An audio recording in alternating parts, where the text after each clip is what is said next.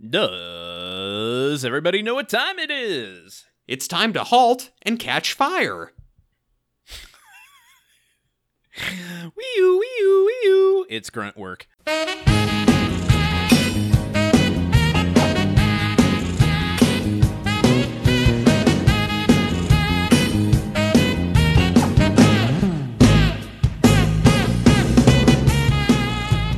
Now, everybody with me, grunt as fuck. Break it down and blow it up.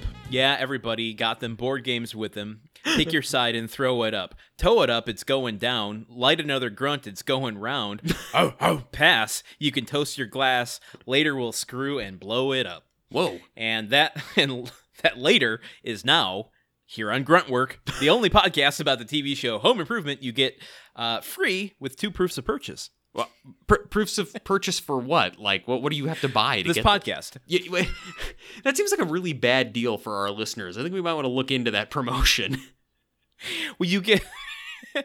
Listen, you just we, we we cover up the the glaring plot pot potholes there. Oh my god, I can't speak. Yeah. Um, let's get on with this intro. As always, I am your host, Landon.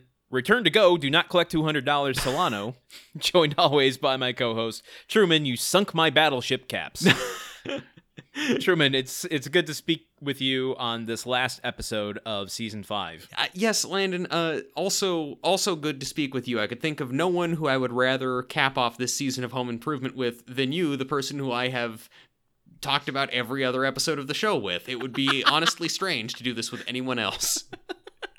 Uh, that would be an interesting experiment sometime. Just uh, swap out one host for another at some point. Or- or- um, Are- is this is two, this two hosts? is this just like a back? Is this just like a back door to getting rid of me and replacing me with Paul F. Tompkins or something? no, no, no, no. This is a back door of getting rid of me so that I can rid myself of home improvement and leave you in the lurches. We really should just yeah we like yeah sorry sorry listeners we've sold our podcast to a Japanese conglomerate now they're going to replace us both. I mean it's still about home improvement they've just got two other people talking about it. Yeah, exactly, exactly. Oh no and one of Uh, them's they- Joe Rogan. big- Oh no. They're wearing big sponsor logos on their chest and arms. yeah yeah like an Um, esports team. you can't see I'm wearing Under Armour right now. Oh really? um, That's great. Let's see here. Uh, we got some things to discuss up top. Yes. Um, Uh, we've been this- bought out by a Japanese conglomerate. There's going to be some staffing changes. Uh, Landon and Truman still love you very much, and this has nothing to do with you.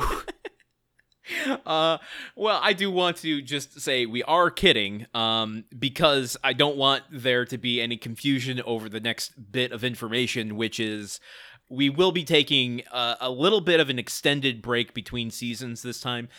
Uh, look, guys, we've discussed over the last couple episodes that this season, It's not barring anything that happened on Home Improvement, just the season of recording, a lot has happened. it's it's taken it's taken a lot out of us. Can can we can like what what what date was the what date did we start recording this episode or this this series? I mean, or this I could season? I could look that up if you really wanted me to. I, I don't know. Um, I don't know if we need to do it right this instant, but it would be interesting academically to know what all we've seen in the course of season five.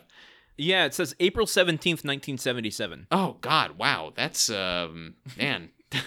I've I've aged very well then. I Our, think our fathers started this podcast. they've passed it down through the generations, and we. T- the reason we're taking a hiatus is because we need to uh, sire some appropriate heirs who can uh, carry on the podcast once we move on. oh my god.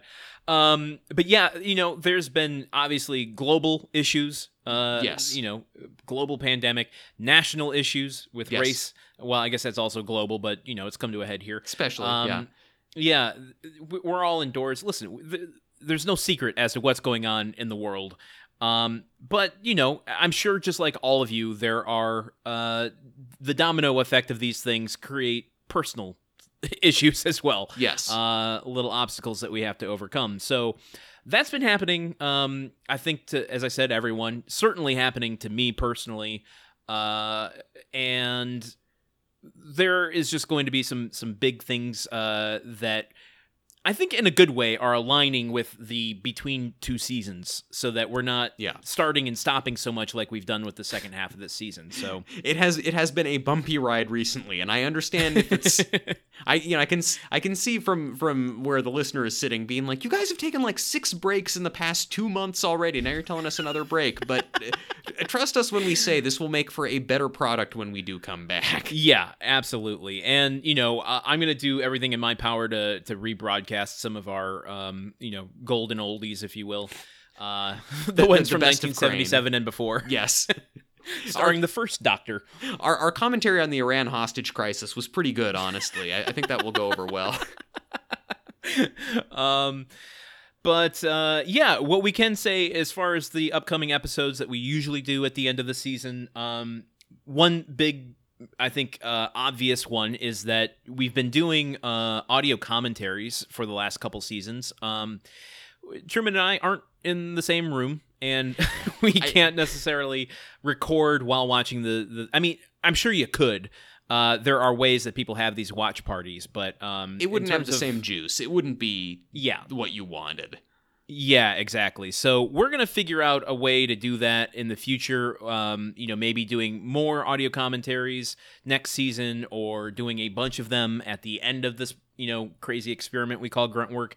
Uh, so we'll make up for it at some point. What is this experiment proving again? What what hypothesis were we testing with this? that the amount of grunts in a home improvement episode equates to the uh, rise of insanity of the uh, hosts that have to watch it. Oh wow, okay. Well then I don't want to prejudge our results, but I am uh I am uh I'm sitting here right now with an ice pack on my head to keep myself cool. And, uh, and waving at the UPS guy walking past my window. Uh, so I, I, th- I, I'm sorry. I, I'm jealous because I have a iced uh, I, washcloth in my freezer right now that I don't have on my neck that I wish I did. So d- do you want Landon? I will talk for a minute while you go and get that. I will. I I'll don't keep even need a minute. I need I need 15 seconds, and I- you I can can- time me. I can talk for 15 seconds. Do you want to go?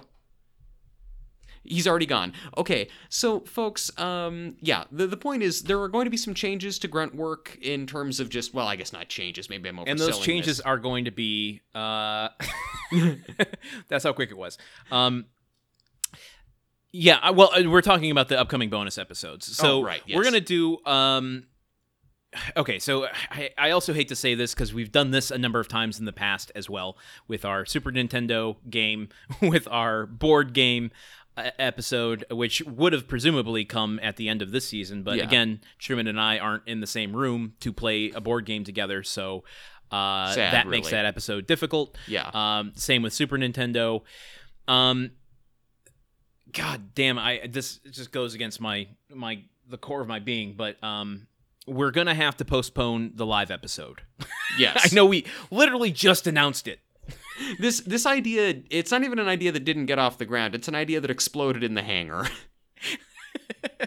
um, but due to a number of these big changes that are going to be transpiring in our personal lives over the next coming weeks and months, um, and due to you know just the the virus and technological stuff in terms of trying to promote it properly, uh, we, we just cur- currently aren't at capacity to be able to facilitate it in the way that you guys deserve, and that's kind of the main reason for why I thought it was better to hold off because you know I would rather give you guys a better product than a ad hoc one that we're just delivering on a delivery date as opposed to a quality date. yes. Yes. That's that's you know those are in fact our reasons. Although you know, from what I understand, a good quality date can lead to a delivery date if you catch my drift. Hey, whoa. Well, actually, I think that well, a good a good quality date and poor quality protection can lead to a delivery date.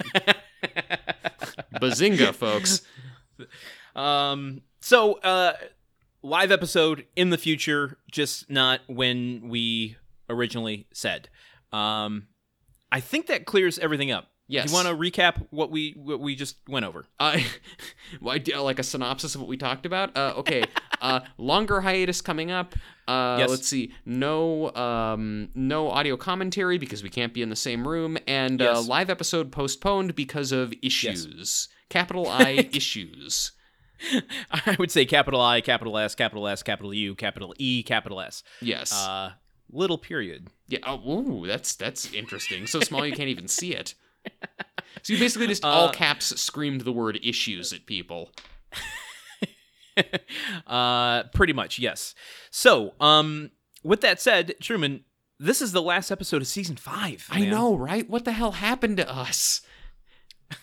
well, uh, I am certainly a lot grayer. Yes. Uh, that that is a fact of the matter. my my hair is a lot longer than it was when we started this podcast, and indeed when we started this season. Uh, yeah, we're. Uh, I am we're chugging also a lot through. thinner than I was when we first started this season and this show. Um, I don't know if it's because I'm trapped in my hot apartment and just sweating it all out every day, or the fact that I can't go get pizzas on such a regular basis. You're you're doing you're giving yourself the sweat lodge treatment, basically. yeah, I think so. Maybe that's why I drink so much water these days. Yeah, that's Um, good. So we're all getting healthier in this horrible time. Uh, indeed. Yeah. But season five, we're at the end of it. What are the changes, man? What are the changes? I mean, from this season, what's changed over the course of it? God, I mean, this is kind of like this is kind of, kind of big, big overarching stuff. But uh, what's changed for me? I think m- more than anything, just that I enjoy the show more. I think that the show is. Oh, wow. You know, th- I I think we've and we've touched on this earlier in the season, but I just think season five is really kind of when they hit their stride, which is it sounds kind of like I'm damning the show with faint praise because they at this point were the top show in America for several years. But I think that this is when they finally figured out how to write for Tim in a way that was actually endearing. And um, Yeah. yeah, you know, I think this is probably my most enjoyed season thus far. Interesting. Well, Yeah. I I, I want to put a pin in that, and we'll get more deep into those thoughts uh, during our super spectacular, Exactly. um, which is one of our bonus episodes coming up. Exactly. Um, yeah, I could, but to give you a, a sneak preview of my thoughts, Yeah. um, I think I agree with you. I, the fragmented nature of our recording this season has honestly left me a little bit confused as to what was season four and what was early season five, and so just confused in general, really. confused in general. Yeah, yeah. um, so I'd be curious to kind of do a, a quick review of the season, but I generally agree with you uh, that this is definitely an uptick in quality uh, across the board. Um, and I know that you you sometimes get a little, uh, I don't know what the word I want to use is, but you rail against uh, some of the fluffier episodes at times yes. Yes. and I I don't know. I mean, I like a good balance, and the fact that we had like the heaviest episode of the entire series this season, Yes. um, I don't mind having a number of fluffier episodes as well. yeah. because that's you know I kind of that's kind of what I want out of a sitcom is just you know I want a ridiculous situational comedy. Mhm, I want a farce. You know, I want the you know silly situations to generate comedy and not uh not have to deal with anything too heavy. Yeah. Um, and I think that this season kind of veered more in that direction rather than retreading the old waters of pitting, you know, the battle of the sexes arguments. Sure, sure, and I mean, and I, I, you know, and as much as I like a show that delves into, uh, you know, a show that isn't just fluff, I'm happy with fluff if the fluff is better executed. Like, you know, I want, yeah. I want well executed goofy stuff, and I just didn't feel like the goofs were always completely earned. But I think that this, Yeah, this, it. this season did a better job with that, and also, even the fluffy episodes in the past, the fluffy episodes have been like, Tim's such an asshole, isn't it funny? And now the fluffy Right. episodes are like hey, some aspect of Tim's personality is funny, but he's trying to do the right thing, which is a it's a it's it's better fluff. It is higher quality fluff. It is fluff Yeah. you'd take home to meet your mom and dad. It's not the store brand marshmallow fluff. It's No. Kraft. Kraft makes marshmallow fluff? Um, I am totally messing up. Who who makes the regular marshmallows? Uh well, I mean Stay Puft makes the makes the popular ones, but Stay I mean Puft is a fictional brand in Ghostbusters. Wait, no, it's not. Really? Yeah, I think so. Oh, no, that's even worse. I think I read a science on it once. You. well, okay. Well, I don't know. I don't know what's more embarrassing: the fact that I don't know a marshmallow brand, or the fact that I thought that the brand from Ghostbusters was the real thing. So, but It's all right. Listen, I I made a claim last week that there are more people alive today than there have been that have died in the history of the world. So I think I think uh, in terms of faux pas, not knowing if Stay Puft was a real company uh, is a little more acceptable. I mean, we've done a lot of embarrassing things on this show. This shouldn't be this shouldn't be the top of the list. I'm just looking to I'm just trying to get an answer to this right now, but of course this is when my internet decides to to shit the bed. Um okay, well Get it off your bed. yeah, I, I seriously, I mean, I'm in my office right now. There's not even a bed in here. I don't know how it did it. um, so Landon, um, yeah. do we want to just do we want to crack open this final episode of the season? Uh, let's go over some general stuff first. Tell us uh, a little bit about what happened this week. Well, I don't mind if I do. Uh, Give us some fluff. Give us the fluff of this episode. I, I'm I'm gonna fluff you so hard. You're gonna get fluffed up. You're so aggressive. I I know. I'm so, I'm I'm I'm finishing I strong. ASMR Truman. I'm gonna fluff you so hard. Oh, see, it's much more acceptable. Yeah, but it's like, it- but that's like, it's for the, it's people who who want ASMR style vibes, but with very like aggressive things. Like, I'm gonna come over your house. There's an audience for this. Um, okay. With his 37th birthday approaching, Al finds himself facing a midlife crisis. Yeah, Landon, I was thinking of you during this episode. In search of a legacy, he decides to invest his life savings in manufacturing hundreds of copies of his Tool Time board games so he can sell them, get rich, and propose to Ilene. But when Tim discovers that the game's faulty wiring causes it to catch fire during play, Al realizes that he stands to lose all of his life savings refunding unhappy customers. But at the last minute, Tim comes to the rescue, deputizing Wilson, Heidi, Jill, Ilene, and Al's brother Cal to rewire all of the games before they can be shipped. Overjoyed at his show of support from friends, Al proposes to Ilene. Gasp. Gasp! Oh, all, all sounds that the audience makes. I mean, also, I guess also, meanwhile, Tim Tim finishes building the engine of a hot rod, and they really Yes. try hard to make us be happy about that happening. too. Rousing cheer. Yeah. I can't do a, a actual audible sound effect for that. Yay! The crowd goes wild. Is there just a applause sign and right next to it is just a elongated yay exclamation point? yes, yes. Um, Light up the yay sign. Yeah, Landon. Yeah. What were your personal reflections on this episode? What do you think of it? Did you like it? I'll tell it? you after you g- g- guess that title. Oh shit! Oh man, I I thought I was so on top of things by asking you that I forgot our order completely. That said, I have a few Um, options. and I'm gonna tell you, I would be shocked if you get this one. Good. But this is well, I'm gonna I'm gonna reserve my commentary until after uh, we reveal it. Okay. So what are your what are your guesses? All right. And this is for our uh, chimichanga challenge. The chimichanga. Ch- okay, we can't. Uh, you know, we can't. We can't change it up on them until. Well, okay, you're right. We need to l- give Taco Bell a chance to redeem themselves, or find an alternate True, restaurant yeah, agreed. chalupas. But in the interim, we can at least call it a chimichanga challenge. And then listen, Taco Bell isn't sponsoring us anyway, so why are we promoting them? Because chalupa chal- chalupa is a fun word to say. That's the whole reason I've been talking about chalupas the whole time we've been doing the podcast. Because I like saying chalupa. Chimichanga. Yeah, I know kinda fun. Deadpool likes saying it. You're very, No, you're I'm not. very. I'm not doing edgy. a Deadpool reference. I'm just Uh, doing a a phonetically uh, fun reference. Okay, f- well, eh, look, the, the, guys, this is, Chimichanga. this is the real reason that we're taking a longer hiatus. Is we're figuring out what kind of Mexican food we want to promote. Um, okay, first option for the title: Al's well that ends well. Ooh. Okay. Uh, Ends well. The Al's end. Nope, that doesn't work. No, but but you tried, and that's and and trying is half the battle. Um, Al's fair in Love and War. Okay. I like it. Al didn't start the fire. But he did.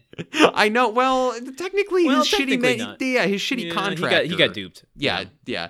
Uh, and lastly, not keeping with the tradition of the other one, Toolman of the board game. Ooh, I like that one. Yeah, like you know, chairman of the board. Yeah, you get it. The people get it. I do get it. Yeah, they're like all Carrot they're all movie. solid. Uh, they're all solid guesses. Well, thank you, Um, thank you, and they're I'm all gonna- correct. Uh, I'm gonna give you a clue, Okay. and uh, I'm gonna give you a pretty direct clue, Oh wow. but okay. it still leaves a lot to um try to guess. all right. This is exciting for me.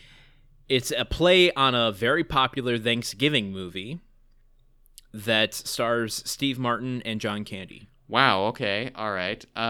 Uh. Uh. Fuck. Uh. I suppose. I mean, well, it's not. it's not the jerk meets wagons east, so it can't be that. Um, it is. ah, ding ding ding.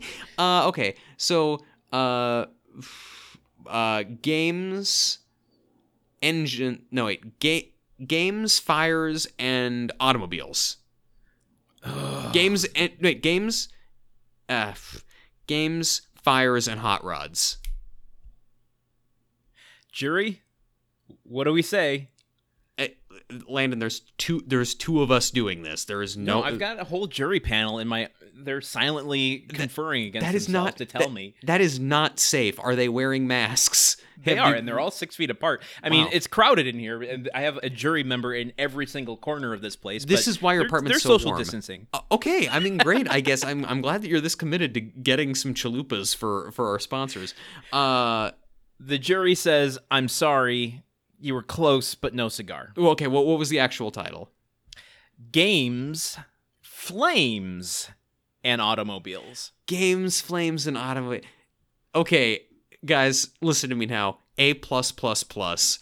Brilliant title. Home improvement. I think it's. I think it's the title of the series so far. probably the best one they've done. I am so not butthurt to have missed that. really, really good. I got so in love with like, oh, an Al centric episode. I can trot out all my favorite Al puns. I wasn't even thinking about that. Games, flames, and automobiles. Brilliant. Yes. Brilliant. Uh, Every time you go away. Ah, man, just just wonderful. this episode was released uh, released broadcast on May 21st, 1996. Uh, the director, we have Pete Filsinger coming back. Ah, old Uh, Petey. I think yeah, what was the last time we saw him? I believe was a marked man back in Mm. 95. Mm-hmm, Uh, again, I can't remember if that's season 4 or 5, but uh, um, yeah, I think that was a season 4 episode. Wow. Um, Hard, hard to believe there was ever a season four of this show. I know, back in uh, 1977. Yeah. Anyway, uh, Jennifer Celotta is the writer. This is her first episode as a writer, Well done, Jennifer Um, Celotta. not only of Home Improvement, but her career. Oh, holy damn. Well, well done, Jennifer Celotta, even more so. Congratulations on starting off on, Yeah. on the good foot. This is the first of nine episodes she's going to write between now and the end of the series. Mm. Uh, she also wrote on Two Guys, a Girl, and a Pizza Place. Ah. Uh, two episodes, or I'm sorry, one episode of, uh, no, two episodes of Andy Richter Controls the Universe. oh my god, I love that show. That show's yeah. so good. Okay. Uh, agreed. She wrote for Malcolm in the Middle and Oh, wow. uh, 11 episodes of The Office. Gee, that, that, you know what? That That is me applauding a very respectable Hollywood career. But here's the thing she's you. also a producer um, who produced uh, nine episodes of Andy Richter Controls the Universe. Um, Greg the Bunny, Malcolm in the Middle, The Whoa. Office, The Newsroom, and most currently Space Force Jesus. Steve Carell. Wow, she's I what a career. My god, she's still she's still doing well. She's in the she's in the thick of it. I also Yeah. like Greg the Bunny and Andy Richter controls the universe and Malcolm in the Middle is speaking to a very specific time and place in my life watching all three of those I shows. know. Here's the other thing. I, I don't you know want to call out you know women's ages or anything, but what I find kind of interesting is she's only ten years older than me Wow. and was a writer on the show. So I'm like trying to put myself in 1996 and like add 10 years. I still feel like I would be a, too much of a baby to write for a TV show. I mean, some people, I, some people are just, you know, born to, uh, born to be wild, born to be I writers. so. I guess. Yeah. I mean, well, I'm, and this was her first ever uh, credited writer, so you know that is the beginning of her career. So I guess that kind of Yeah. explains why she's so young in it. But Well, um, and, but okay, but also if if you're that's still huge to be the only credited writer on an episode of the most popular sitcom in America, and that's your first writing credit. I mean, presumably she like worked her way up through the writers' room, or had written something else that wouldn't be like a book or a good Right. spec screenplay or something, and got either way. Yeah, I'm just so happy exactly. for her. That's awesome. I wish that my I wish that my career would follow that trajectory rather than. The one it is currently following, which is a lot of unemployment. uh, you'll get there, buddy. Oh, thanks, Landon.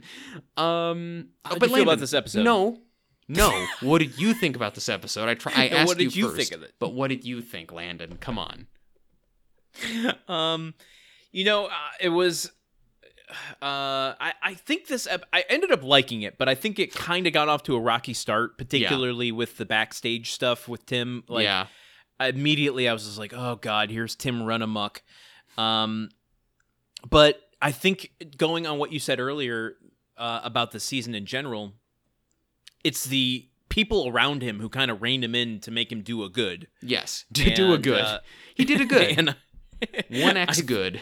yeah, that um, ultimately made me like the episode and you know uh, kind of counterweight uh, Tim's you know uh, initial gruntiness. I don't know what you want to call it. but- No, gruntiness is what it is. the other note I have here is that I'm a little. At this point, we we get maybe two episodes, Al centric episodes a season, Mm-hmm. and I I feel like they have a better bead on Al's. The writers have a better bead on Al's character when he's supporting rather than when he's starring, because I I feel like they make him a little too. They rely too much on his sensitivity and make him a little too soft Yeah. for his uh his you know um characters episodes so I, I would like to see something more i don't know just comedy based you know put him in a fish out of water scenario or or something that oh isn't yeah. isn't you know relying on some sort of insecurity of his uh, Yeah. where other people around him then have to comment on his life and the way he's living it. Yeah, an, an episode which is just Al fucking something up and having to fix it in his own way rather than Yeah. rather than like Al in trouble and people have to help him and it's a big emotional moment that brings everyone together. Right, or you know, like Go Go Godot, where he ends up in jail, like some some sort of situation that like Tim does something that has to like send Al out, you know, somewhere. So like Al is out and about because what Tim has, you know, uh, put forth, uh, you know, story wise. Then Al finds himself trying to pick up the pieces of Tim's bullshit, but also then finding himself out of water and you know whatever. I don't need to write the whole episode right now, but you Yes. get what I'm going for. Like Yeah, I'd yeah. rather see that, you know, him adapting to his surroundings than trying to struggle with his insecurities. Him Al adapting to his surroundings. Surroundings. There's not even L's in those words. Un- until I got done with them. Um, what did you think about this episode? Um, I was not as critical as you. Um, I liked it just just flat out because I was just happy to see an Al-centric episode. Although I now, having heard your assessment, I, I agree with you. I guess I would have liked to have seen more of a fish out of water situation. Um, but I, I I feel like just in terms of you know the plot here had a very solid beginning, middle, and end. Uh, I agree with you. Tim at the beginning was very off-putting to me, but I th- I found it really genuinely sweet the way Tim kind of comes to to like figures out how to save Al, Yeah. and it and it goes in a way that like we've seen plenty of episodes where Tim is boorish for the entire episode, and then at the end of it, he does one half-assed nice thing, and we're supposed to buy that as a redemption. Right, in this yeah. episode, Tim is an asshole at the beginning, and then he does a pretty big like he does a pretty big favor for Al at the end, and also sacrifices time spent with his hot rod to do it, which I get it is pretty small potatoes, but. we're for Tim, I mean, that's the whole thing. It's all relative, right? yeah, I mean, we grade Tim on a curve, yes. yeah. um, and uh, yeah, so I mean, I, I felt like um, I felt like it was a sweet episode, and I was happy for Al and the progress Al makes in his life, and I was, and also it just it was genuinely affecting to me to see the way all of Al's friends came together to help him out, and it reminded me of uh, "It's a Wonderful Life" in a sense, or. "It's Al Wonderful Life." Wonder foul life. Oh fuck, that's even better. Ah shit. Beat me at my own game. Be, my beat me at my own I don't know. tool time It's been board game. five seasons. I'm surprised you haven't picked up on my tactics yet. I'll let you get all the bullshit ones out, and then I find the one you didn't use and use that. That's, hey, you know what? You're uh, th- this is this is great. You're like the you're like the uh, fish who uh, follow behind the fishing boats and just eat all the chum they throw over the side. Exactly. Not the fish, Um, the, the birds. That's exactly it. Fish and birds, they're the same thing. Yeah, yeah. I saw an are. evolution on it once. Oh, Um, so let's get into this episode. But Yes. before we do, I uh, think, well, if, What, you, is it- if you told me, some patrons maybe. Yeah, before we started the show, you said you wanted to thank some people, so I- I, I want to give you the space to thank them. I did. Well, thank you, Landon, and I appreciate you giving me this space. Oh, was I the person you wanted to thank? Well, yes, it's you, and that's it. Let's, let's get on with it. No Oh, one else makes you. this show possible, except for some of our lovely patrons, who I want to take a second to thank right now. I want to thank Tom with the two M's. I want to thank John, and I want to thank Tara. I want to thank John with the one N. I mean, I guess the other John also has one N. This is also a joke I think I probably made before. Regardless, I want to thank if your name is John and you're listening right now, thank you. Even, you know, well, especially if you're one of our patrons. Uh, I want to thank Mason. And uh, Uh-huh. and uh, and I would be remiss if I did not also thank Kirsty for everything that she does for this show. Um, yeah, and and those are the people who I want to thank. Those are the people who make this this bullshit that we continue to do possible week after week. Thank you, one and all. And I want to say I'm threatened by each and every one of you for taking away from the thank you that Truman gave me before he thanked you guys. So I am now threatened and intimidated by each and every one of you. And I want to tell each and every one of you that if you want to fight Landon, I know all of his weaknesses. Just show up in a bear costume. That's that's pretty much it. I was going to suggest bringing a bear, but a bear costume is significantly cheaper and, and logistically less of a headache as well. Um, Oh yeah, my god. yeah. But so okay, well we've we've got that out of the way, paying the bills. Let's go into the deep dive of this Yes. episode. And uh, from the diving board, we crack our head backstage of Tool Time, where, because it's made of concrete, it's not actually a, a pool we're Yeah. diving into, oh, okay. a, Oh, a- TV show. Uh, all right. Heidi Cool, is uh, telling Tim and Al, good show. Uh, see you next uh, September. Let me sign your yearbook. Um, It's a two. fun they're, jazz. they're doing a two week hiatus, but okay, go off. um, yeah, and uh, she, you know, congratulating him on a show well done, asking Tim if he wants the big or the small ice pack to treat some unseen injury. And uh, but yeah. we see the injury. oh yes, we do. The it, the as they, you know, Al walks in from from the stage, and then Tim walks in, and he's got the grunt creep riding on his shoulders, just pounding on his head with a hammer.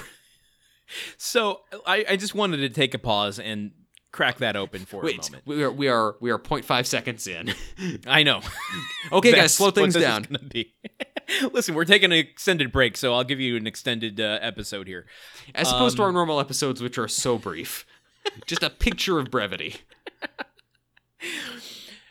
What was your impression based on our conversations of what the grunt creep is, how he lives, what his existence means?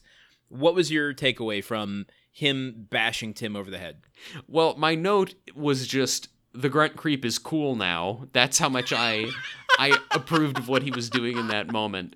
Uh, I don't know. I, I love I love the this idea that the grunt creep has now. Um, I, maybe this is the beginning of a like. I like this idea that that from now on the grunt creep will be an even more active participant who will be like actively tormenting the characters, or like that the grunt creep is like the is like some kind of mental anguish that Tim is experiencing personified that only we the audience can see. Like the grunt creep Well, is a metaphor yeah. for depression. That's the the question here. Uh, at least for me is are we to believe that the home improvement logo is Tim's I guess id personified and that we can we are the only ones who can see it? Like if he's having a headache, his idea of what could be causing the headache is his own brain throbbing and his brain is manifest or his mind is manifest as the home improvement logo. Home improvement. eh? Or Uh, that could be it. is this a, is this still a sentient creature that lives in the void and has come out uh, and this is the first act of war uh, against the humans See, I certainly like both, and I hate that we can't have it both ways. But I like it that Sure this is. Well, I mean, I guess yeah. I mean, nothing matters. This podcast is nonsense. But well that and we just don't have definitive proof either way yet so i think we can still humor both okay, I mean, we- should investigate both options. But I also like the idea that this is like this is Judgment Day. This is when this is when the war between the transitions and the cast of Home Improvement truly began. so are you suggesting that the various iterations we've seen of the grunt creep up until now have all been different uh i guess updates different versions of the same uh skynet robot Oh, That- yes, so like the the beefy armed one was grunt creep 1.0 Yeah, now we're yeah. at like Grunt Creep 4.0. Uh, look, and Tim is lucky that it wasn't the beefy armed, thick home improvement grunt creep that's that was bashing him with the hammer, because he'd be dead. It, this would be beyond the capacity of an ice pack to fix. You know what I just realized? What? We didn't have a single instance of the K and B construction guys this season. No, we did not. We were we were K and B free. That is a bummer. Yeah, Um, it's a K and bummer construction. Heidi says she's going on her dream vacation over the summer, asks Tim what he's going to do. Uh, he says he's going to go on his dream vacation as well to his garage to work on the hot rod. Yep. And uh, and meanwhile, you know, Heidi asks Al, who is over by his locker, changing out of his flannel into one of several identical flannels that are hanging in the locker. And he says that he's just going to go to his cabin alone to think about how his best years have slipped away. And uh, Heidi just goes, "Okay, bye." And uh, Al Uh, is and- very clearly yeah, fishing for for help here. Yeah, and of course, Tim is the last person who's going to fall for a phishing scheme, at least in regards to uh, friends talking about feelings. Yeah. Um, and he kind of squirms in his chair and, and kind of guffaws at Al uh, Al's pathetic attempts at um, getting attention. Um, but he finally comes out with it and says Yes. that uh, this year he's turning the big three seven. Oh boy. This is the first time I've ever written this note, and I hope it's the last. Yeah. Fuck you, Al. uh, listeners, this this applies to no one at all, because who knows when you'll find this episode. But I just had my birthday this week, uh, turning 38, and let me tell you, uh, I don't feel good being older than Al. I I I cannot imagine that you did. When as soon as I saw it, I was like, I'm sorry I can't be there with Landon to like touch his arm and say it's not your fault. Social distance. I know, but that's the thing. I'm this this damn pandemic prevented me from it. Uh, it it was a weird feeling. I still feel weird about it, and I'm glad that we have a extended break coming up so that I can get back on terms with it. Luckily, So the only to your thing that's brought me. I wish I had a cabin. Yeah. The one thing that brought me back from the brink is the pace at which we watch these seasons. He will outage me by the time we're done with the series, so I feel Oh. better about that. Okay, well that's that's that's a relief, isn't it? That Yeah. through time dilation you'll be able to you'll be able to be younger than Al. But what's his uh, his whole crisis here? What's his midlife crisis going on about?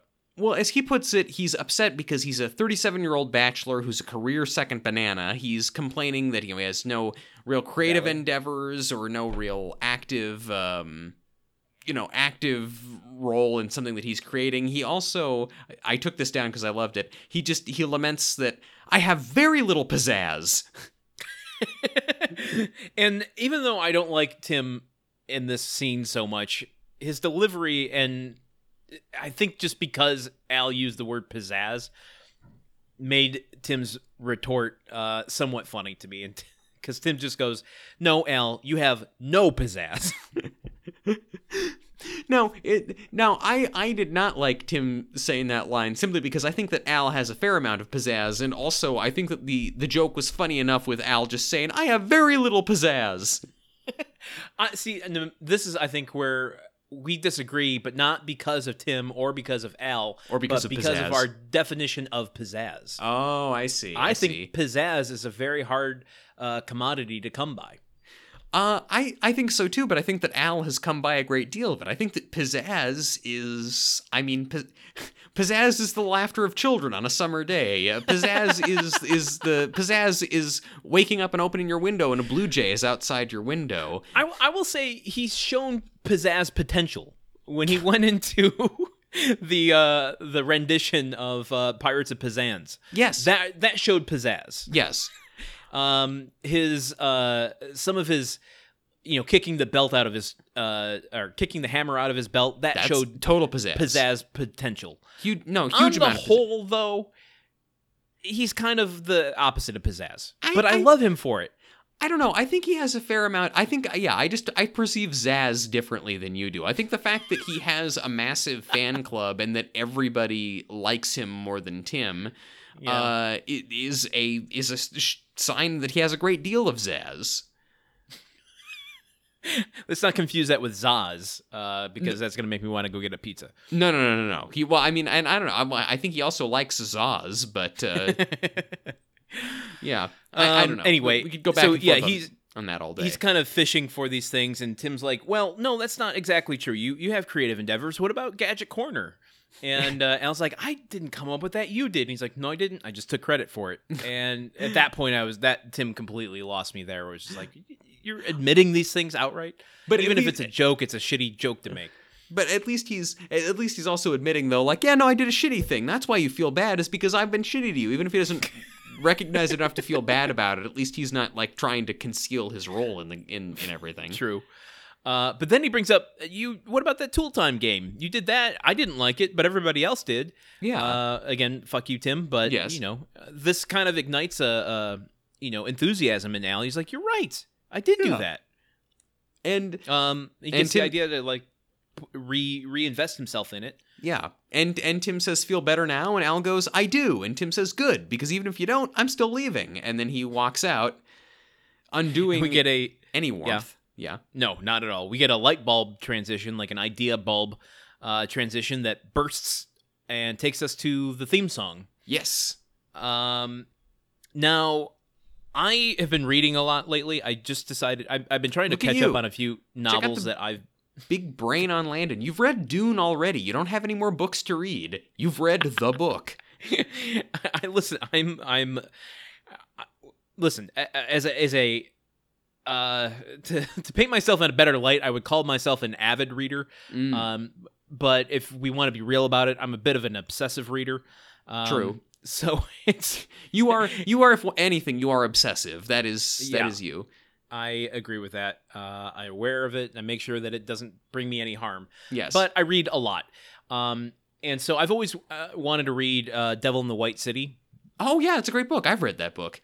You have? Oh wow! Uh, so I literally just started it, um, and I think earlier this year, might have been late last year. I was watching something on the History Channel about H. H. Holmes, Mhm. and uh, so the idea of the murder mansion is in my head uh, at the moment, and I couldn't help but think of it during this tool time or during the the home improvement theme, because it's a house being constructed. It has all these weird chambers that we don't see with our eyes during the episodes. Oh no. Um, Oh, and I'm just I'm positing that that maybe there's some sinister stuff going on. And I even mentioned last week that there's something a little off about Mark uh and Mark in that basement. Yeah, yeah, yeah. So so this whole time that we've this whole time that we thought Randy was the serial killer, it's actually been Mark. It's been a very clever misdirect.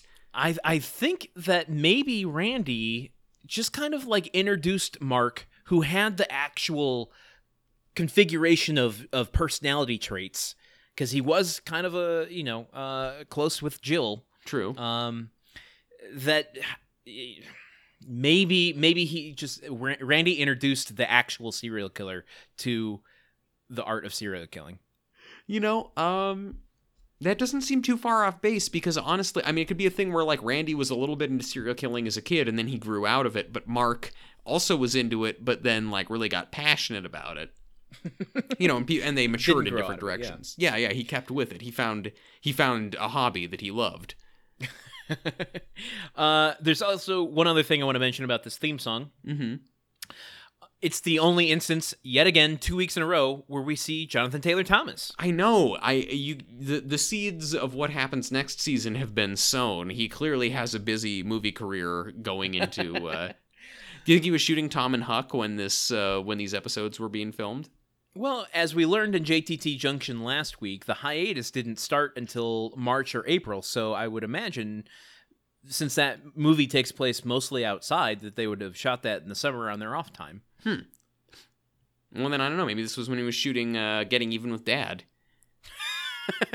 that would have been I think the previous season. Doesn't matter. Yeah. Uh, who knows? Who knows? Maybe he Yes. he hit his minor hours that he can work uh, in a year. But uh, I was thinking, since this is the only uh, glimpse we have of JTT this uh, this episode, that it's as good a time as any to go into JTT Junction. yeah. Let's do it. Let's just let's let's knock it out. Toot toot. Hopefully, uh, by next season, the trolley will be fixed. um, because Yeah. we're not going to finish season four. We're going to have an extended break in the middle of a chapter. I'm sorry, guys. Oh Uh, man. But I think I've found a good place for us to pause, and maybe we'll go into a little bit of this during our um, uh, super spectacular, just to just to catch up. Yeah. Uh, so, for those of you who don't know, JTT Junction is where we read excerpts from the book "Totally JTT!" exclamation point by Michael Ann Johns, the unauthorized biography is- of Jonathan Taylor Thomas. This is why I, I need the hiatus. It's entirely you- because of me. You are following along. There's no calendars in this book. You should at least be happy about that. Uh, yeah, Um, Landon. I'm trying to find the small small blessings. if you're following along with us, we are in chapter four on page 46, about halfway down. Um, Truman, do you remember what happened last week? Uh, last week we learned about how JTT like well, we we learned about what he likes to eat. We learned about how he gets to set. We learned about what he reads in the newspaper when he's on his way to the set. Kind of a, a, a hour by hour, like a day in the life of JTT on set. Is this kind of is- what we learned. This is the meat of the book. This is what this is what you bought the book to to read. This is what you wanted to know. We got some really good stuff this week. Uh, Oh, really? so let's just dump, dump. Let's just dump it and get on Yeah. with the episode. Let's just dump. Let's get on with it uh, and get into it. So here we go. in those early days, his co-stars Zach and Taran had the most in common with JTT since the three kids, uh, since the three were the only kids on set. Though they were originally bonded, hold on, I gotta. I'm reading this at an awkward angle, so Oh. it's making this worse. So That's your just- problem. That's my problem. Watch, it's going to improve so much uh, right about now. Mhm. Though they'd originally bonded because none had real uh, none had real friends his own age in L.A. That was a really weirded worded uh, sentence. Uh, Yeah. It didn't take long for JTT and Zach to find uh, find other common ground. Sports were a big link. Both Jonathan and Zach were serious sports fanatics and loved to play basketball, football, and especially soccer. Mm. Mm-hmm. In their respective LA areas, the first thing each had done after registering at school was join a soccer league. Between scenes, they'd often kick a soccer ball around the Disney lot. And no mention of Arsenio Hall here. That's too bad. he he gave him the football and that was it. No no other no no more sports equipment was was donated. Uh, besides sports, the two shared an impish sense of humor. Both were high energy kids who loved to play pranks and dash around the set between takes. Yet both could stop on a dime and be ready to deliver his lines on cue. Very maneuverable these kids. And neither, of course, was very different from the character he was assigned to play. Their roles seemed tailor made for them. Oh god. Please tell me tell, please tell like is this like italicized or something? In quotes, yes. Oh boy. Oh god. And uh, I, I think the golf company maybe sued the book after this was published. Um, awesome Quote. awesome joke for all the golf fans who listen to our podcast. all, you, all Quote. you gruntwork golf heads. quote uh, Zach and I gravitate toward one another uh, naturally. Jonathan once explained in uh, of his early relationship with his co-star, adding in typical pre-adolescent fashion, "But I'm the oldest and the leader. I like that. I like being the leader. I may not be the biggest, but I can always say I'm the oldest. We do this." wow. Okay. Of course. Authoritarian streaks. Zach didn't always agree with that assessment. And then there was Taran. On the show, as Mark, he's always being picked on and teased by his big brothers, but when the Oh, cameras Jesus. turn off, things were a little bit different. JTT and Zach never ganged up on Taran. Like typical older brothers, uh, there were times when they looked out for Taran and times that they did their own thing. Quote, We don't leave him out, uh, super sensitive Jonathan said. Super sensitive Jonathan. Even though he's three years younger, that's a big difference in mentality and athletic ability. We're more coordinated, so when we play sports, we pair him up with a bigger person. Huh. End quote. Okay. Uh, like all actors on Home Improvement, each of the boys had his own dressing room. A sign on Jonathan's door read, The Great Randini. and inside, he plastered his walls uh, with posters of his favorite basketball, baseball, and hockey players, as well as posters from cool movies like Boys in the Hood. Wh- what what are some other cool movies? Is Cool World one of them? I, I don't know, but there's just a, a lot of unspoken commentary uh, about that fragment of that sentence, but I'm not going to touch it. Wow. Um, when you walked by JTT's home away from home in those days, you heard music constantly. At the time, he was into rap and the sweet harmonies of Boyz II Men. Weren't we all? Uh, during during the show's uh, first few years, Zach and Taran's rooms were situated right next to Jonathan's, making it much easier for the boys to hang out together. Truth is, the guys gotten so tight they used to uh, cut up behind the scenes, running um, uh, constantly running around the set, whooping and hollering. Can you tell this is written by someone who uh, thinks that Boys in the Hood is quote unquote a cool movie? I'm just trying to think of other cool movies, and all I can come up with is is One Night at McCool's. Um, uh, just like running around the set, whooping and hollering. Like, what what are your hobbies? Well, I like to whoop and occasionally holler if time permits. Not necessarily in that order. Sometimes No, I no, holler no. before I whoop. Um, And and Anyway. occasionally I hoot as well. because nothing goes with hollering like hooting. It's my favorite cereal. Um, it got to the point where they'd earned themselves the reputation as the home imps. Ooh, that's clever. That's Also, that, that would be an alternate name for the grunt creep. Honestly, I know I'm kicking myself that we didn't come up with that, but Yeah. whatever. Um, that not entirely positive image became a little more public when Entertainment Tonight did one of its first behind the scene pieces on the show. Uh oh. Quote, E.T. came in and made it look like we were little monsters, Jonathan said later. Uh, when we were But- really just active, energetic, normal kids. End But quote. but if if you take the idea that kids are little monsters, then then he's basically confirming their reporting. Uh, and also, I could see JTT starring in the movie Little Monsters instead of Fred Savage. Uh, Yes. Had that movie come out 10 years later. Uh, also, I really want to see that Entertainment Tonight segment now that depicts the children as as menaces on the loose. Uh, I'll have to look that up after we're done here. If I find it, I'll, I'll share it somewhere. If we're ever Um, done here. Uh, just a few more. We're almost uh, through. It wasn't a big deal, but it was the first time Jonathan was surprised at the power of the press to misrepresent him. It wouldn't be the last time. Hey, fake news, am I right, guys? uh, all three boys had something else in common. Since all were minors, they were all required by law to have a guardian on set at all times. Most of the time, it was their moms Claudine for JTT, Jenny for Zach, and Candy for Taran. Uh, the young mothers gravitated toward each other much in the same way that their sons had, since each woman had another non professional child at home to take care of. Also, Jonathan's older brother Joel, Zach's sister Siri, and Jonathan uh, Taran's sister Aria. Did they Uh, they also did they also like whooping and hollering? Quite possibly. Or is that is that Um, just like a is that a Hollywood thing? That's just a Hollywood thing. Once you are a child actor in Hollywood, you're given your little monster card, and that gives you the license to whoop and holler. my my favorite James Bond Jr. movie, A License to Whoop and Holler. um, so the the mothers would often take turns uh, watching each other's boys on the set because they had other peop- other kids at home. I see. Uh, yes. That concludes JTT Junction for this week, nay, this season. Uh, lest we bring it up in our super spectacular.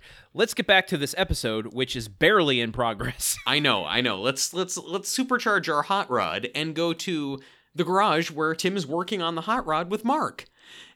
And uh, he and in, in this little conversation with Mark, they address uh, kind of one of the running gags that I think we have uh, given the series, where yes. Tim asks Mark, "How does it feel to work on your first hot rod?" And he says, "Dad, I worked on the last one." And he says, "What? What? Wait, really? What did you do?" He built it. Yeah, he did everything. He did all the work because you were too busy boinking your wife. Um, but you know, Randy. Not a bad or- reason. No, no, not a bad reason at all. I would Mark, choose to boink my wife over build a car. yeah. Well, and Tim would rather boink his car. Um, but uh, you know, Mark tells him what he did, and Tim says, "Oh God, well, I remember the hot rod. I but you're a total blank." And uh, so anyway, Mark wanders out. Jill wanders in, and she says to Tim, "Like Tim, did you tell Al he was creative?" And Which is just such a funny question. yeah. Such a specific thing, and the way she seems so upset about it. I know, not not what did you say to Al at work or you know, what did you tell Al? Did you tell Al he was creative? How dare you, sir? Uh, and then thus continues um, some of the unpleasantness of Tim from the first scene, where he tries to explain to Jill that Al was in one of his weepy moods, and then he kind of mocks uh, Al's sensitivity, um, which kind of really rubbed me the wrong way.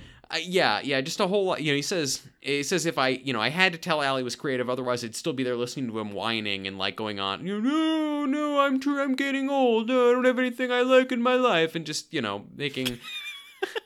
That's you kind of went uh, a, a little, little Dracula with that. Uh, yes, blah blah. Whiny I, Dracula is a character that we need to put in a sketch somewhere. I'm turning the big thirty-seven. I don't have any blood anymore. What do I do? All these virgins are going away. Nobody wants to buy my board game. Blah. well, maybe don't call it blah, and people will be more interested in it. oh um, boy! But Jill says that Ilene, she just got off the phone with Ilene and said that uh, Al just poured his entire life savings into buying 500 versions of the Tool Time board game, yes, and he and, even made a commercial. Yes, which has me wondering, like, wait, what's the time frame here? How long has it been since they left set? like, did this happen in one afternoon? Well, I have a theory on this. Um, uh, you always do. I always do, and uh, I'm going to save it uh, for a little bit later when it actually uh, comes. Well, it's in the next scene, so uh, we don't okay. have to wait too long. Uh, yes. But Jill demands that Tim go over there and talk to Al and straighten this whole thing out. Yes, and and we so... get a tool time game transition mm-hmm. to Al's apartment. We do, which is now chock full of uh, Tool Time board games, but which are in massive, massive. Why are the boxes, boxes so big? It's like, like, and listen, I would get it in in the the time that we live in now in these uncertain times uh, board games are now you r- routinely will see like some epic strategy game that has six million pieces and takes 20 years to learn how to play yes it comes in a box that big because they did a kickstarter raised millions of dollars and had to put a million things in it to satisfy all the tier rewards right. but in the 90s board games were simple like yes. risk was the most complicated board game there was and and the tool time board game looks a lot more like candyland if you ask me so yeah it's very not complicated and the box is like the size of the USS Flagg playset from GI Joe. I mean, that which is the biggest game or biggest toy I think maybe ever invented. Yeah. Uh, I mean, the box is just so freaking huge, man. Yeah. Um, that alone would sink the sales of your game. Where is your family going to store that thing? How, and where and how do you ship and store like how are how are places right. going to carry those there was a thing look there was a and I, I feel like i've talked about this before but there was some kickstarter board game thing several years ago where they raised way more money than they intended to and they ha- wound up having to put and the whole plan was like yeah we'll raise the initial investment on kickstarter and then we'll license and sell the game to you know retailers or whatever but they wound up the game had to become so massive because of all the money that they'd made and all of the tier rewards they had to give oh, out oh, wow. that then like the the box the, the box weighed like 40 pounds and so they they all they were able to do was like send it to all the kickstarter backers and then the game was too unwieldy to sell anywhere so the thing lost money overall. I feel like that's what the tool time board game is going to do. That's why you have strategists you, that's why you don't just have al in his apartment making a game right, so right. The games are huge, and he's got a, a, repairman in there installing multiple additional phone lines so that yes. he can take all the orders. Also, I have to wonder, Al, there's one of you and there's three phones. and you have well, I mean, we we learn a little bit that he's uh he's invited his brother Cal um back to help him man the phones. True. Um, yes. And uh, you know, I would presume the other one would be for Ilene. Uh, okay, okay, fine, fine. Um, but want to take a quick uh, detour into character actor corner for the telephone install man. Mm-hmm. Um, that's a that's a technical term, right? Yes. Uh, install the install dude is is yeah. the preferred term. Oh, got it. Okay. Uh, so uh, this gentleman is played by Wesley Thompson, mm-hmm. and uh, he has been in 86 things. Okay. Mostly movies. Well, okay. I shouldn't say mostly. He it looks like a pretty even mix, to be perfectly honest. Um, he started in 1978 uh, in a short called Teenage Father. I'm looking for Hmm. a couple TV series. Uh, the Incredible Hulk is one of his first um, Oh. credits. Cheers is one of his first credits. Very early episode in 1983. Just Wow. played a photographer. Okay, okay. Uh, not not a lot of th- this actor is African American, and you can kind of count on one hand the number of speaking, you know, like speaking lines for African Americans on Yeah. Cheers. So, Right. Uh, and well, a lot of shows. Let's be perfectly honest here. Um, uh, but Cheers especially. Cheers, especially. Uh, Mash. Uh, again, just played uh, a corpseman. Okay, Uh, not not a corpse, but a corpseman. uh, Korman, um, yes, Harvey Korman. A uh, he was on Hill Street Blues. Um, Hmm. Brewster's Millions, the movie, uh, the Richard Pryor one. Um, Yeah. I'm trying to look at some of the other more. He was in L.A. Story, the Steve Martin movie. Oh yeah, yeah, L.A. Story. I didn't know they made a True Colors uh, TV show. Interesting. He was on an episode of Tales from the Crypt. Ooh, He was on an episode of Seinfeld. He was in an episode of Coach, hanging with Mr. Cooper. okay. Uh, most recently, he was on uh, in Iron Man three. oh, fascinating. Um, I'm gonna look right. at the. I, I've completely skipped over the era of ER, so let me Well, uh, yeah, I mean, throw some am things out here. I'm prepared to make my guess, but okay. Okay. He was on Chicago Hope. He was on Malcolm in the Middle. Uh, he was uh, on LA Law. Those are the ones I'll give you. Mm. Okay. Was he Uh, on ER? No, he was not on ER. He was on ER Shit. Although I didn't get the title, so it doesn't matter anyway. Wow. Okay. in two episodes. It looks like it's a two-parter. He played somebody named Fritz. Ah, Fritz. Yes. Who could forget Fritz on ER? um. Anyway, that is Wesley uh, Thompson. Let's get back to the episode already in progress. yes. Uh, so, uh, uh, so anyway, Tim comes into the apartment, and uh, he and the repairman recognize one. Well, he recognizes the re- the repairman recognizes him, and he says like, "Oh yeah, I know you. Oh, do you watch Tool Time? No, but my wife is the head nurse at the emergency ward." And then he and he and Tim have this kind of hilarious little exchange where it's like, "Oh my God, how's Martha doing? Hey, did you, I've heard so much about you. How did you get over that little gambling problem?" And he goes, "Yeah." um, and then then there's like this weird silence. It's like, oh, a personal barrier has been crossed, and we don't know how to get rid of it. So uh, we're men. I guess we just got to leave the room now. I was honestly really hoping that this joke would come back later, where this guy is betting on the Tool Time board game or something. But you know, that's that's fine. I'm happy. I'm happy for this repairman to just have a have a nice, simple life on his own. Um, Um, yeah. Al is incredibly confident. Uh, this newfound confidence coming directly from uh, the encouragement that Tim gave him. Mhm. Uh, he confesses to Tim that you know, uh, with his, he, he's confident in his financial future for the first time in his life. So much so that he's ready to propose to Ilene. Yes, and I would say it. It it's kind of it's kind of chilling that Tim has been so emotionally abusive to Al for so long that one half-assed pep talk, it, Oh, like God, is yes. so gives him so much confidence because it's like something he's he's been deprived of any sort of commiseration or And you know, Tim's getting off on that power too. oh yeah no absolutely he can give it and take it away but uh that like that that is enough to get Al to basically wreck his life potentially over this game Yeah. um except except that proposing to Ilene was not wrecking his life at all Ilene is wonderful come on Eileen but uh she um yes she is uh, he's going to propose to her uh as soon as the games start going out and selling uh, also, they watch Al's commercial for the game on TV. And here's here's the point I have. So Yes. um, we brought it up in the last uh, scene. How much time has passed between when Tim gave him this Yeah. advice and Al going out to do this? Now, here's the thing Al says, Oh, look, my commercial is coming on TV. And then Yes. he runs over the TV and presses play. uh, so, because he mailed a VHS tape to every household in Detroit, and and it's like you it, it comes on TV as soon as you put it in and switch your TV to channel three. actually, I hadn't considered that. Maybe he was hitting the record button to record his commercial. Mhm, That mhm. would be interesting. oh, but that could be it. Yeah, except you think he'd I also have a tape of it if he shot it himself and Right, gave right. it to the okay. Well, well, we know how much he loves his home video, so uh, maybe he wants, you know, uh, getting it from you know the Comedy Central logo going into his commercial and coming back out. Of Um, course. anyway, the uh, uh, theory that I had, or the hypothesis, is that Al, since uh, we were first introduced to this board game, has secretly been moving forward on it and went forward on making a commercial himself, which is why it looks so low budget. Uh, he didn't actually put any of his own. Well, I mean, he put his own money into it, but it, not his life savings. Well, I so it's something he had on hand, ready to go. I think there's a little bit of deception going on with Al here.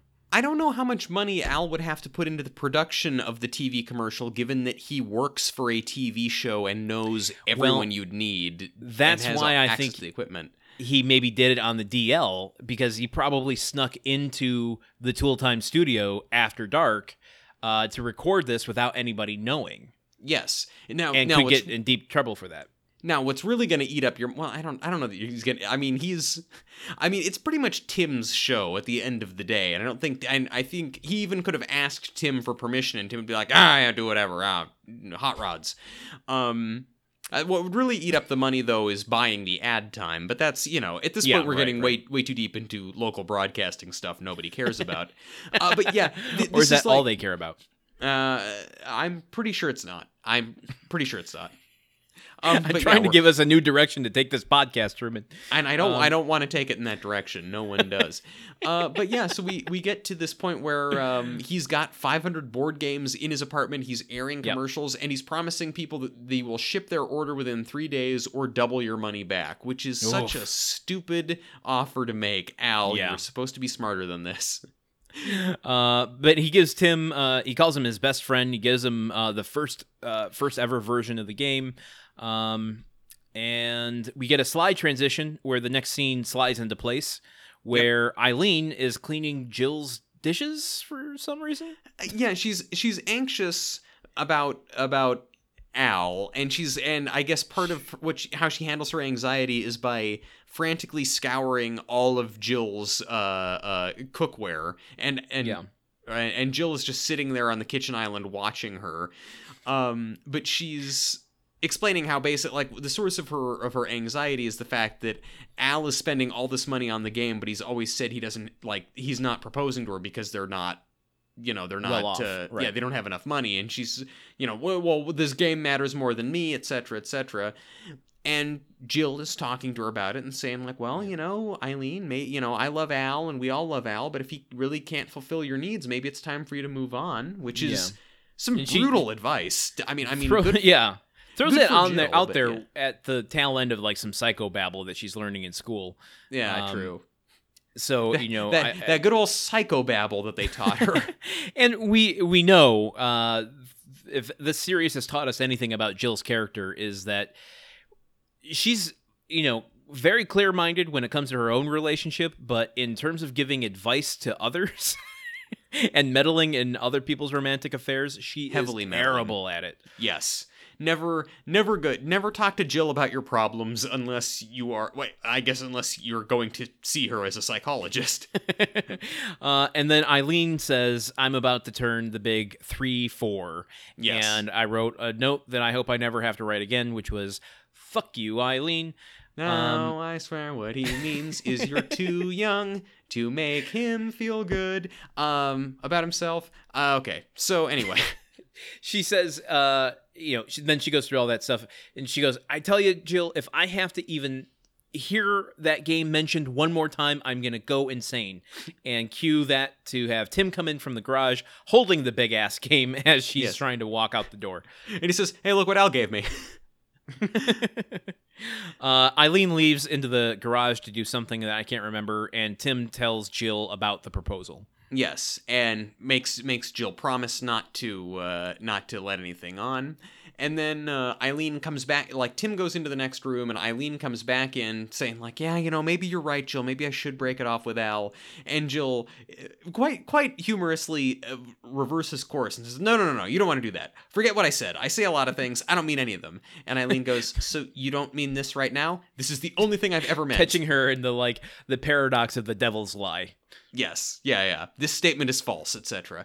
Yeah. Um but uh so Ilene Ilene shows remarkable um remarkable competence and intelligence for a sitcom character here because I don't I'm just so used to sitcoms where characters are thick and never pick up on signals or anything. But Jill is very shittily trying to cover, and Ilene says, "What? What? What? What? What do you? What? Like you? I shouldn't. I shouldn't." Leave him. Do you know something? no, no, no, I don't know anything. Should I'm gonna I chalk this up- China. I, I'm going to chalk this up to um, the fact that Al and Ilene are probably the only couple in the history of the world to play charades just with themselves. Yeah. Uh, yes. Yes. So she she's up on you know getting clues from people. She's she is great at body language. um but uh, yeah, so she's able to figure out that Al is going to propose, and so she's jubilant. She's hopping up and down and hugging Jill, and goes running out the door. And Tim and Mark come downstairs and see her go running out. And Tim very quickly figures out that Jill told her, and just goes, "You did that head nodding thing, didn't you?" Uh, and then Tim makes a move to go to the garage to work on his hot rod, and Mark's like, "Oh no, let's play uh, let's play a game of the the Tool Time board game." Uh, and Tim's like, "Oh God, not that again." He's like, "I'll let you be the tool man." Um, so Tim entices Tim or Mark No. entices Tim yes. to play Tool Time by allowing Tim to be Tim. No, Mark Mark entices Tim by offering Tim the opportunity to play with himself. That's really what it is. God Almighty! Uh, but Jill's also down to play a game. The three of them sit down uh, and unfurl this game. Why is it on a rotating base? Okay, they put it on their own rotating base that is there on the table. That's why it's like I, I don't Oh. I don't think I don't think that the board games are packaged with that in there. I I, I uh, maybe Oh, I'm wrong. Well, I I, don't mean, it would explain why the box is so big. I know that's and the only- and yeah. there doesn't seem to be any functional reason for having it on, you know, a rotating base. So why wouldn't they just like L? If you're trying to cut costs, just cut that out. The only functional reason for it to be on a rotating base is so like the camera can get a good shot of every piece of the board game without having to move around in any way that would be difficult for a sitcom camera to do. yeah. Yeah. That makes sense. Yeah, and and and we agree and we're in agreement. Uh, so they start playing, and pretty soon, uh, they you know they draw a uh, they have to draw a card where oh Tim Tim you know Tim tries to do the wiring in a rainstorm, and uh, you get electrocuted. Go directly to the hospital, and we get this overhead shot of Tim pushing there is exactly one button on the board game only one and he pushes it and it makes this little this little ambulance drive across the thing with its siren going and drive into a uh it, drive into a hospital there's like Now, three I know th- this is a sitcom and that Yeah. we probably shouldn't be picking apart this thing because it's kind of a cool effect once it bursts into flames, but the ambulance is situated in the center of the board, and when you push the button, it then drives to the hospital. Mhm. Wouldn't it be the exact opposite that once your character has to go to the hospital, that you would press the button and the ambulance would come from the hospital to the character? I, that would make a lot more sense. I will I will give you that. I, I also just love that this game they they've gone to all the expense of putting wiring in the game for one thing, just for the ambulance to go back and forth. There's one button. There is a hospital and a couple of like kind of stand-up wood planks that look like walls under construction and otherwise no no other like special fancy elements to the board. Otherwise it is Candyland. Here's a question uh, that Mhm. could potentially reveal a plot hole if you want to go listen to our Gruntwork Nights episode. Um, in the commercial that Al did, does he advertise that it has a, a wired function with this ambulance? No, he does not he's not advertised that at all. Doesn't get Then- mentioned. Why? Why go through this headache of removing and trying to fix all the wiring if nobody if that hasn't been advertised? Just take all the wiring out and have it be a regular board game. I mean, I mean, it's pro- that's probably built into the price, is what it is. Like, it, it's Oh, like, well, why am I make why am I sense, yeah. paying you know forty nine ninety nine for this board game that that is just a piece of cardboard and some dice and some cards? yeah. Yeah, And there, there's some wood on it. I did. Oh, know- okay. It's probably like particle board, but I mean, there was wood. yes, it's got wood. I forgot that. uh, so, uh, but yeah, they they draw the ambulance card. The electric ambulance comes out and goes into the hospital, and then it. You know, and they're like, oh, that's kind of cool. They all seem amused by it. And then there's a spark, and the entire hospital catches on fire. and uh, we get a, uh, well, worth pointing out, I think that there's the initial spark and a little bit of fire, and then they augmented that fire with digital fire and digital smoke. Oh, That wasn't even the transition. I was completely I was completely fooled by those excellent special effects. Honestly, I did not realize that they augmented it. Uh, but then the smoke does kind of grow into a smoke transition, and it takes us to um, the hospital. No, the hospital. We're, No. we're back. No, we're still at the dining table. The Oh my opposite God, of the one of hospital. those one of those confusing home improvement transitions. Yes. Um, where he's holding up the hospital that has Yeah. been burnt to a crisp, and Tim's looking through a hole in the board. Yeah, and Tim has uh, identified that Al, well, not Al, but that the that the wiring used on the board is uh, Im- incorrect, and that that's why it overheated. Set And as uh, a uh, it's a 26 gauge wire set up for an 18 gauge wire. yep, and I mean, all of you listening at home will know that that's a big time no no, just as I did the second I heard it. oh shit, I said, a 26 gauge when it should be an 18 gauge. Oh doggies. uh, Tim calls Al, doesn't get a hold of him um, to you know warn him, and gets Al's voicemail instead. Yes, uh, which uh, which notifies them that if you're not totally satisfied with your game, double your money back. And it just makes me wonder, like, what is it with Al and this double your money back refund? Like, what what happened in his childhood to make him think that this would be a good idea? Like, Nothing. Fine, Nothing. Nothing. It was only until Tim entered his life that he beat him down so much that he thought any little infraction has to be not only fixed but doubly, uh, you know, mended over. there must there must be punishment. Yes. Yeah. Uh yeah, it's it's a pretty it's a pretty oddly specific thing to, to like for how few we know nothing about the game, the rules, how it's played. We just know that if you don't like it, you get double your money back. I mean, you're op- even if even if the wiring was fine, Al leaves himself wide open to scammers who are going to make a profit by buying the game, saying they Yeah. don't like it, and then making double their money. It and, and that compounds too because then you just use i mean if he's just doing a phone system you can use any name you want to if he's not keeping track of the addresses that he's sending it to so you buy a game for 50 bucks you get 100 bucks when you send it back then you can buy two games for 100 bucks send those back and you get $200 yeah, i mean you just it grows and grows and grows it's an exponential thing. Yeah. Um, we get a money transition uh, to Al's apartment where Al is manning the phones with Cal, his uh, brother, who's just come out of the bathroom. Yeah. Uh, and and Cal, by the way, wearing the exact same flannel shirt as Al is, to the point they look so incredibly similar in this. Now, and Cal is he the one who's just like the guy who was a lookalike who contacted the show? Wasn't even a lookalike. It, it was well, I guess I mean just inherently a lookalike. He wasn't trying to be a lookalike. Um, that it wasn't even he. I think it was a relative of his sent in a photo of him, um, and just said this guy could be Al's brother. And the producers, I, I'm butchering the story, but the Yeah. the producers then said, yeah, he could. Let's make that happen. yeah, it's really. Um, I mean, it, it, it's great. I'm just glad that this guy got multiple appearances on the show out of it. I mean, can you imagine just like living your life in Texas or wherever the heck he's from and having one guest appearance and then like two years later getting a call saying, You remember when you played Cal? Would you like to come back and play Cal again?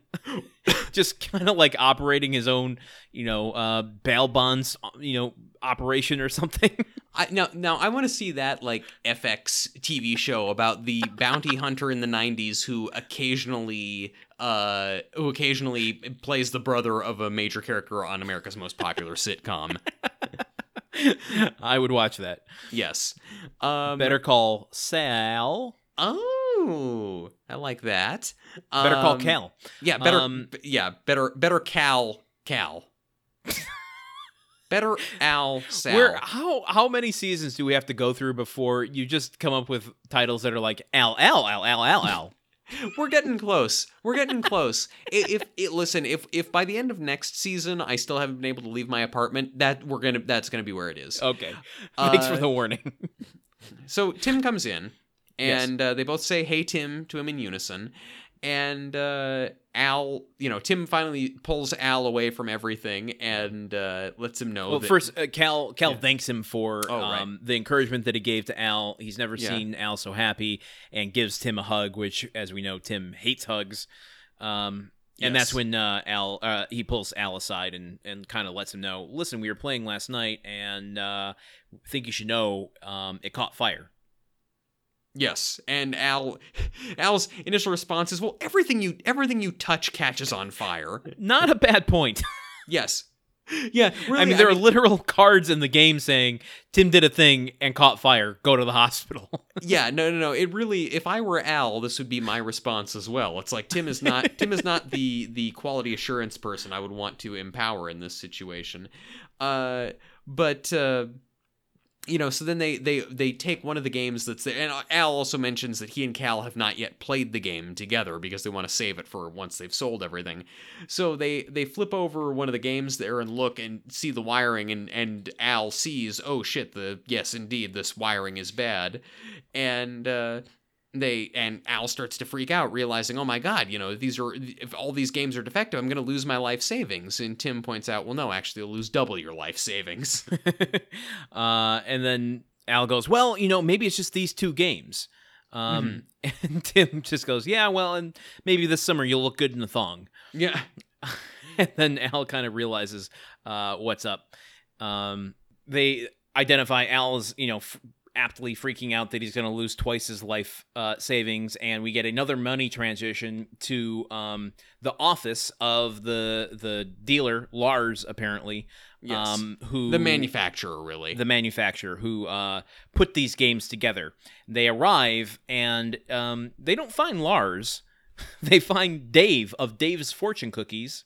yes, who is who is speaking Chinese uh, into his phone. He's an Asian gentleman, speaking Chinese into his phone uh, very rapidly and angrily, and then he ends it by saying something like, "Yeah, and up yours, buddy," or "Same to you, pal," or something like that. Truman, Landon, this isn't just some Asian actor. this is oh, this is the Asian actor. This is the actor that Character Actor Corner is meant for. Oh, really? This is a little actor by the name of James Hong, Oh. a actor who has I'm to I'm just going to read the numbers. I'm not even going to say it in full. 439. Holy shit, was he in porn? James Hong is the most prolific character actor of Hollywood, uh, well, and beyond, international as well. Um, we're talking Big Trouble in Little China. He's the the uh, the David Lo Pan, the the emperor, or whatever the the big guy is of that. He's in Mhm. Blade Runner. Uh, he's in the Kung Fu Panda movies. Uh, Wayne's World Two. Uh, God Almighty, I'm trying to. He's in Chinatown for God's sake. One of your favorite movies. Oh wait, is Um, he no, wait, he's not is he is he the is he the, the butler for Yeah. Evelyn Mulwray? Oh Yep. shit. Oh, James Hong. He, yeah, he's great in that. Uh, I'm looking. I'm trying to go back. He goes to um, the 50s. I feel like I just saw him in like a, uh, um, what was it? Maybe an Outer Limits episode. Um, I can't remember, but he, you know, he goes back to like early days of television. Um, and he's still alive and still making movies. Uh, I can't even begin to go through the, uh. even if I do a search for ER, I'm going to come up with a million different uh, things because there are just so many things that end in ER that he was in. Yeah. Um, Doogie Howser, oh, well, okay, there's one. There's one. The precursor to ER. uh, Lois and Clark, The New Adventures of Superman. Uh, I'm just I'm stuck in the 90s here. Bloodsport 2, Bloodsport 3, neither of which are um, uh, Jean Claude Van Damme movies. He was uncredited in uh, McHale's Navy. Hmm. Um, God Almighty, yeah, The Golden Child with uh, Eddie Murphy. Uh, he was on Magnum P. I mean, this guy was literally on absolutely everything that's ever existed. Jesus. Wow. That's uh, so prolific is the word that you want to use. Yeah, uh, that's what I'm saying. This is this is the guy you bust that word out for. We we TV we've been movie. overusing it on everyone else. Yeah. Sh- shorts, TV movies, TV series, Video feature length movies, Hollywood movies, international movies. I mean, this guy has literally done absolutely everything you can do as an actor. I, I have so much respect for the fact that, like he didn't even need to be in this episode. Like the, this moment, it's it seemed like kind of a reach even having this character in here at all, and they decided to cast this highly respected character actor. I mean, great, I suppose. um, and he still has three movies. He he has already has two credits for 2020, and has three movies in post production right now. Mm, Jesus. Uh, and I should say he was born in 29, so man, he's almost 100. Wow. My God, and he's still at it. That's that's incredible. I'm so proud. Can we do a podcast about this guy? I would love to. James Hong has he's been just one of those consistent forces throughout my entire uh, you know, childhood through adulthood watching movie career. Oh man. Well, we salute you, James Hong. That's that's amazing. Without and he's hesitation. been and he's been on ER without hesitation. That's your answer? Was he Mhm. on ER? Yes. He was not on ER. it's the only thing in the world he hasn't been on. Uh, I, I, Truman, I got to be honest with you. I'm glad you missed both the title and the first character actor corner because if that was what the chimichangas It's- were writing on, I, It- I, I the nuclear fallout from your reaction to that, I would have felt on the other side of the city. it's still I'm still pretty upset. Like it's still for pride and my pride is still wo- like just come on. The like it just would make sense. I, I don't disagree with you. I definitely think it would make sense, but he's not. For some reason, he, he missed that long-winded show, um, and he worked pretty pretty actively through '95 all the way through uh, the mid 2000s. So he was around while it was I- on, but just I, it, was. it- it- it's insane. I the the guy whose career joins joins Chinatown, Bloodsport 2, and Home Improvement somehow doesn't triangulate those to wind up on an ER episode. It's it's mind boggling to me. Here's another interesting tidbit. He also wasn't on Cheers or Frasier. Oh, I would have well, expected that. Yeah, I know, but I'm you know. Wow, I, yeah, I, I guess uh, I guess Home Improvement is just better about diverse casting than uh, than Cheers or Frasier was. Which is James sad, Hong, really. man. Uh, Yeah. I, I honestly would be up for a James Hong podcast. Um, Yeah, but the Hongcast. that's uh, that's not well Hong. Is that? Are we getting into murky territory? Let's. Uh, I, I don't know. I mean, it, it- we are. We, the more we play on his name, the the the, the closer to uh mur- uh, to murky territory we get to. yeah. yeah. Okay. Great. That I, I love this guy so much. Uh, I certainly don't mean any uh, harm by that. So let's let's get back Yeah. to the episode. Um, because I think he has kind of a funny uh funny little bit here. Yes. Um. Yeah. So they are. They they go in and uh, speak to. You know. They ask, "Wait, are you are you Lars?" And he says, "You know, no, I'm I'm I'm Dave of Dave's Fortune Cookies. Lars had some bad fortune. He got arrested." And uh, explains that uh, Lars, who ran ran the board game manufacturer, had over a hundred complaints against him uh, for uh, faulty, Faulty wiring. Yeah. Yes, and Al realizes that he's been scammed. uh, and then he kind of Al kind of pontificates as to what he's supposed to do in this situation. Uh, not really coming up with much. So uh, Dave of Dave's Fortune Cookies offers him a fortune cookie, and Mm. Al reads it, and it says, "You've gone as far as you're gonna go in life." Yeah. and Al starts to leave, and they force him to take another one. no, no, which no, is, take another one. Your Yeah. best days are behind you. And uh, and then Al, um, just despondent, takes off to go to his cabin uh, and uh, enjoy it one last time before he has to sell it to pay back all of his uh, all of all the people who have been fleeced. Uh, he gets a. We get a uh, what I think is a lens transition. It's very bizarre. Um, I, I thought it was a camera at first, but it just turns out to be a, a giant magnifying glass with a light attached to it. Uh, and that takes us to the living room, or I'm sorry, the dining room, where Tim is looking through that um, to fix uh, the wiring on this board game. Late at night, he's got a Budweiser in front of him. Not a No. beer's beer, a Budweiser. No, no, he has a beer. A beer. It, it it looks exactly like a Budweiser label, but it says beer on it in the Budweiser font. Is that true? It is absolutely true. Go back and check if you want I- to. I won't wait. Um, thank you, our listeners. Thank you.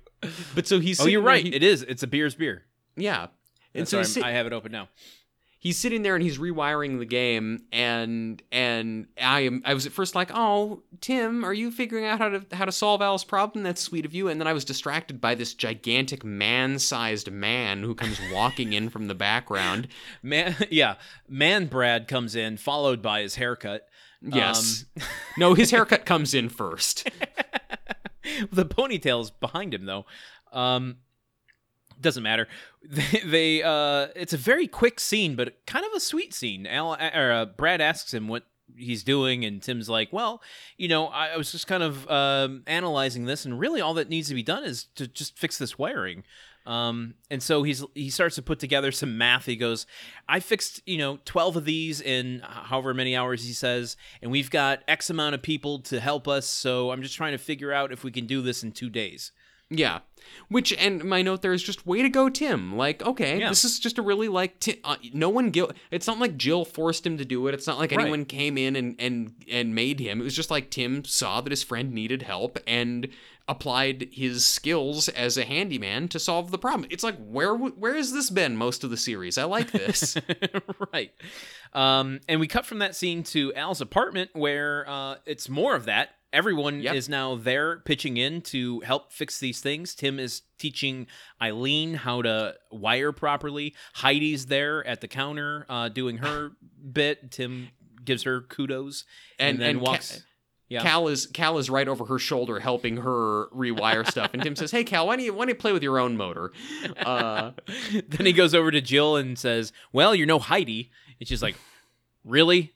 Yeah and it, Tim explains that, that she's falling behind the group and they all need to work as fast as possible. And Jill says, "Well, you know, I'm, I, you know, I've, been at this for 11 hours. I'm, I'm tired." And she says, "Well, you should have some more coffee, like Wilson." and it goes over to Wilson, who is one of the best Wilson bits of the season just just he's like oh you know you know tim i, I really haven't had much coffee in very many years but it's, it's really uh, quite something you know I, I think it was the uh, famous uh, uh philosopher aristotle who said uh, and he's just you know going on and on and, and and jabbering faster than you can keep up with. And tim just doesn't miss a beat and takes the coffee and goes well no more coffee for you and walks out of frame and wilson goes well you know that actually reminds me of something else. And then he just all of a sudden turns on a dime and goes i need chocolate now yes. And Tim throws him a candy bar. I want to know what where I need chocolate and I need it now. I want to know what um what that unlocked in Wilson's brain to just put his own primal needs ahead of his own uh, civilized uh, civilized manners. But um, well, Landon, I believe it was the uh, great philosopher Plato who once said that sometimes you shouldn't talk to me in the morning before I've had my coffee.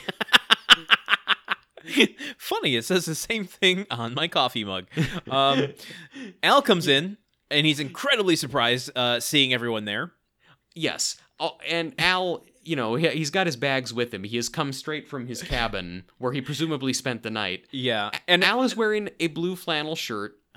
Cal is wearing an identical blue flannel shirt, suggesting there's a telepathic these, connection between the two of them. Yes, that they're like blood linked or they were conjoined twins or something, and they know what color flannel they're going to be wearing. It's oh, not man. even a coordination thing; it's just instinct. I love it. Um, there's a line here that I really like too. When Al is just kind of like stopped in his tracks and confused, Ilene is also surprised and goes, "Al, what are you doing here?" And Al just goes, "I live here." but he he delivers that line, "I live here," not the way that most people would in kind of a defensive what the fuck is going on way yeah yeah yeah. He, he delivers it in this like i i live here. As if he can't believe what he's seeing. It, like there's just the innocence and genuineness of his performance comes out in that line and i love it so much yeah, it's it's an instance of Al being um un, well yeah, people being uncharacteristically smart on this show, like realizing in the same way that Ilene put everything together so quick. Yeah.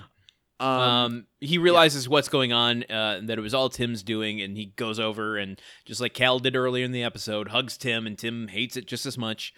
Um yeah. Al is completely overwhelmed by all the help that uh, everyone is giving him and uh Wilson is still hopped up as he's trying to um, kind of tell Al, uh, you know, it takes a village or whatever aphorisms he's using here. And Tim decides to take the chocolate away from Wilson. Yes. And Wilson goes, "Does anyone else's uh, heart feels like it's gonna leap out of their chest?" um, And, And this- Al, masterful segue, says, Yes, in fact, my heart feels like it's going to leap out of my chest. and and why, um, why is that? Because because he tells Ilene that he wants her to marry him and gets down on one knee to ask you know and she doesn't respond. And then Jill says uh she says yes. And then Ilene says what she said. And then Al says I don't even have a ring which is weird because I thought Al was preparing for this. Um but then Yeah, Tim right. gra- grabs the removable tool belt off of one of the Al game pieces and hands it to Al, and he puts the tool belt on Ilene's finger, and it's a perfect fit. Uh, not not the worst ring that I've ever heard of. No, there, I've I've seen I've seen worse. There was an episode of 90 Day Fiance I was watching recently where uh, somebody uh, gave a uh, zip tie to the 19 year old Filipino girl who uh, this 56 year old uh, dude in Maryland wanted to marry. So this is a lot better than that. I, I have questions about how and when and why you watch certain things. Uh, but people could ask the same thing about me, so I'm not going to ask you. Um, there's one thing I want to point out here. Yes. When Al is going through his uh, speech to um, Ilene about why he loves her and their relationship, he does point out, he's like, I knew from the first date we had at uh, the putt putt course, which was, if you remember, Yeah. what their first date actually was. Yep. They're good on their backstory. They've got I everything. in really, really, I think that's great. I mean, what do you think that writers' room board looks like in terms of keeping track of all that stuff? uh, the it, it looks like the uh, it looks like that it's always sunny meme with uh, with uh, Charlie Day standing in front of it talking about Pepe Silvia. uh, she says yes. We get a aw and then a fade out. Um, Yes. And when we come back, Tim is in the garage uh, putting his tools away because he's just finished uh, installing the chassis, the engine in the chassis. When uh, Jill comes in, Yeah, and uh, I, I I don't really know. I mean, they just they did more of the same gag about how how Tim doesn't remember. You know, Jill saying something about like, uh, oh yeah, I, I remember just like the last time you did this, and Tim says you were Yeah. there. Gosh, I remember the engine, but you were a blur. I have And- a, a sneaking suspicion that you didn't retain the scene much because it was ham fisted into this episode that it almost felt like they had some sort of weird blind allegiance to say at the end of every season we have to have a big reveal regarding the hot rod. Yes, because sure enough, Tim pulls the pulls the sheet off of the car, and there's a big engine on it, and every the whole audience goes wild clapping, and then as if as if it was a guest star in and of itself. yeah, as as if as if it was the Andretti brothers or George Foreman or Jimmy Carter, and then he yanks the sheet off of the engine. Well, yeah, then he then he starts the engine, and the engine starts running, and the crowd goes wild again. Car's gonna car. I, the only thing I think I was going to say worth, I don't know that it's even worth mentioning, is that he re- forces Jill to take a photo of him uh, doing it. He wants to be alone in the photo. Um, Yeah. But also, he's like sitting behind a, a, a stool. It's like half blocking him. So it's not even going to be a good photo, is all I'm saying. Um, audience cheers. We end the episode. We come in with some outtakes uh, with the hospital fire, uh, seeing how that was conducted, and um, then a line between uh, a little improvisation between uh, Tim Allen and James Hong, which I thought was great. Mm-hmm. Yeah. Yeah. And that is uh, the episode. Yep. That's, is there anything that- uh, that we didn't cover that you wanna? Oh gosh, I mean, aside from aside from the whole reason that we're here, uh, no, there's nothing. and that, what is that reason? Huh? That's the grunt count, baby. Uh, oh yeah, don't call yeah. me baby, baby. I, I I won't. I didn't like doing it at the time. Um, yeah. So, what do you think? Oh man. Now here's the thing. After last week, when I was a little flummoxed um, by assuming that there were grunts that I didn't catch, this week I know there were grunts, um, and I tried to keep track, but I was writing too many notes when they happened because there's a. I Mhm. feel like there are a lot of instances. I don't know how many there are, but there's at least two or three spots in the episode where he grunts. I And I, I'm gonna have to estimate on the fly here. And I look, and I had to be like, I had to rewind and press play a lot, but I could only wind up counting the audible grunts because there's a, Yeah. there's one point where he's doing it and you can't see his mouth moving and you stop hearing them and it's impossible to know for sure. But yes, Oh, interesting. Is that a new criteria for our grunt count that it has to be an audible grunt? well, I mean, I couldn't even like I couldn't even tell what he was, and I couldn't tell if the grunts were becoming words at some point. Yeah. So it was like, yeah, Okay, gotcha. Well, I, I wasn't, you know, uh, calling you out or anything. Just wanted to No, make no, sure no, we're, we're setting the, the rules moving forward. So Oh yeah, no, they're yeah, the rules are clear. I just like I I would rather I would rather make a conservative count than inflate it by by assuming grunts are there that are not. Yeah. that makes sense. I, I fully support it. So um, I'm going to say, based on the idea that there were two, maybe three, uh, let's say there were two grunts in one scene, and I don't remember him doing a five grunter. So let's say there were three grunts in another, and I'm going to throw one in as just a stray that I might have missed. So I think that comes to a total of six. it's 4. Oh, damn. It's 4. I'm sorry, dude. That's it's all right, 4. whatever. Yeah, you know. We're look, we were off on everything. I didn't guess the title. I missed both the ERs, you missed the grunt count. We we Wait, all does we- that does that mean that our listeners have to buy us chalupas? Yeah, th- it does. Yes, everyone will be expecting them in the mail. we got to just blow it every time. This is we're going to be we're to eat we're to dine out on that forever. um, four. Okay, so the the first two I remember were um kind of early when they were about to play the game. Mhm. Like, doesn't he grunt when he's offered to be able to play as Tim, Yes. Uh no.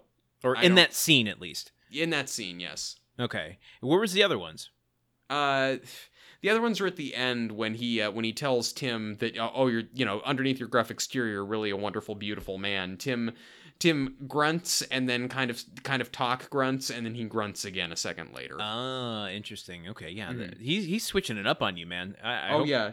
there's not going to be too much more work in season six and seven and eight. He's he's putting me through my paces, I tell you what. I'll tell you what. Oh. Um, wow. Okay. Well, there you go. That is the grunt count for uh, the last episode of season five. We're gonna have to do some calculations in the coming weeks to figure Yep. out what the season and um, up to date series grunt counts are. yeah. I'm gonna have to put together some some. I mean, I, I theoretically could go and look at what all of the grunt counts have been up until this point, but I'm not going to do that. I don't have the time Yeah. for that. No, no, so no, I'm going to no. have to try to estimate some sort of guess for the end of the season. Uh, and I honestly don't know. I don't know. I usually like have a gut instinct. This time I don't. It's a mystery. This this this season is going to be a real shocker, I think. I'm going to think on it some more. Right now, my gut is telling me it's somewhere in the 40s, but Yeah. uh, I don't know. I don't know. I don't know. I'll Um, hold you to that. Well, uh, for the last time this season, I want to thank a few people, Yes. and let's do that. Yes. You should. Okay, I'm going to, and it begins now. I want to thank TJ. Thank you. W- can you spell you with a J? Because it would be T T J T. Thank you. Yep.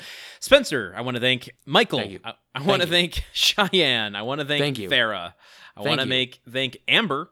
Thank you. And I want to thank Manbach. Ah, thank you.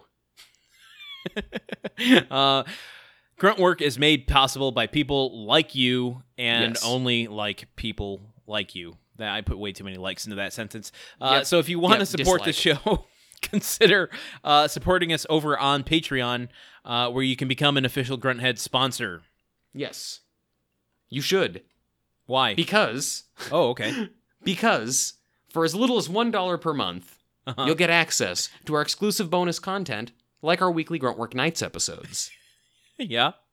Uh, and if you do that, you can subscribe uh, also at one of our higher tiers. Listen, I think we're gonna uh, indefinitely um, pause the payment on our Patreon until we come back for season six, because I Yeah. don't even know that we'll be able to do nights episodes. Um, Yeah. we'll try our damnedest to, uh, and you know we might pick up a few strays here and there. Um, I don't know what what they'll do on the show, but you know we gotta uh, extend a helping hand wherever we can. So we're picking up some strays. Um, how about that? Gruntwork.com. Nope. Pa- Patreon.com slash gruntworkpod is where you can Yes. do all of that. Uh, and Yes. get all access to that for free at the moment. Leave us a rating review on Apple Podcasts or wherever you listen to these things uh, because it really helps get us in front of other people. You can um, get information on today's show on our website, which, Which is, is www.gruntworkpodcast.com. uh, and you can sign up for our newsletter, which we try to put out weekly um, to get information and notified whenever a new episode is released. And uh, I guess that's it until we bring you a bonus episode of Home Improvement. No, not even Home Improvement, of Tom and Huck. That's Ooh, coming up. Yes. That's our Big next reveal. episode. Yep. uh, so until we bring you some Tom and Huck action, I've been Landon Solano. I've been Truman Capps, and remember, go directly to the hospital, do not pass go, and do not collect 200 al bucks. Do not pass go. That's what I fucked up earlier. Yeah, I know. I I could have changed my outro joke when I realized you did the same joke in the intro, but I did not.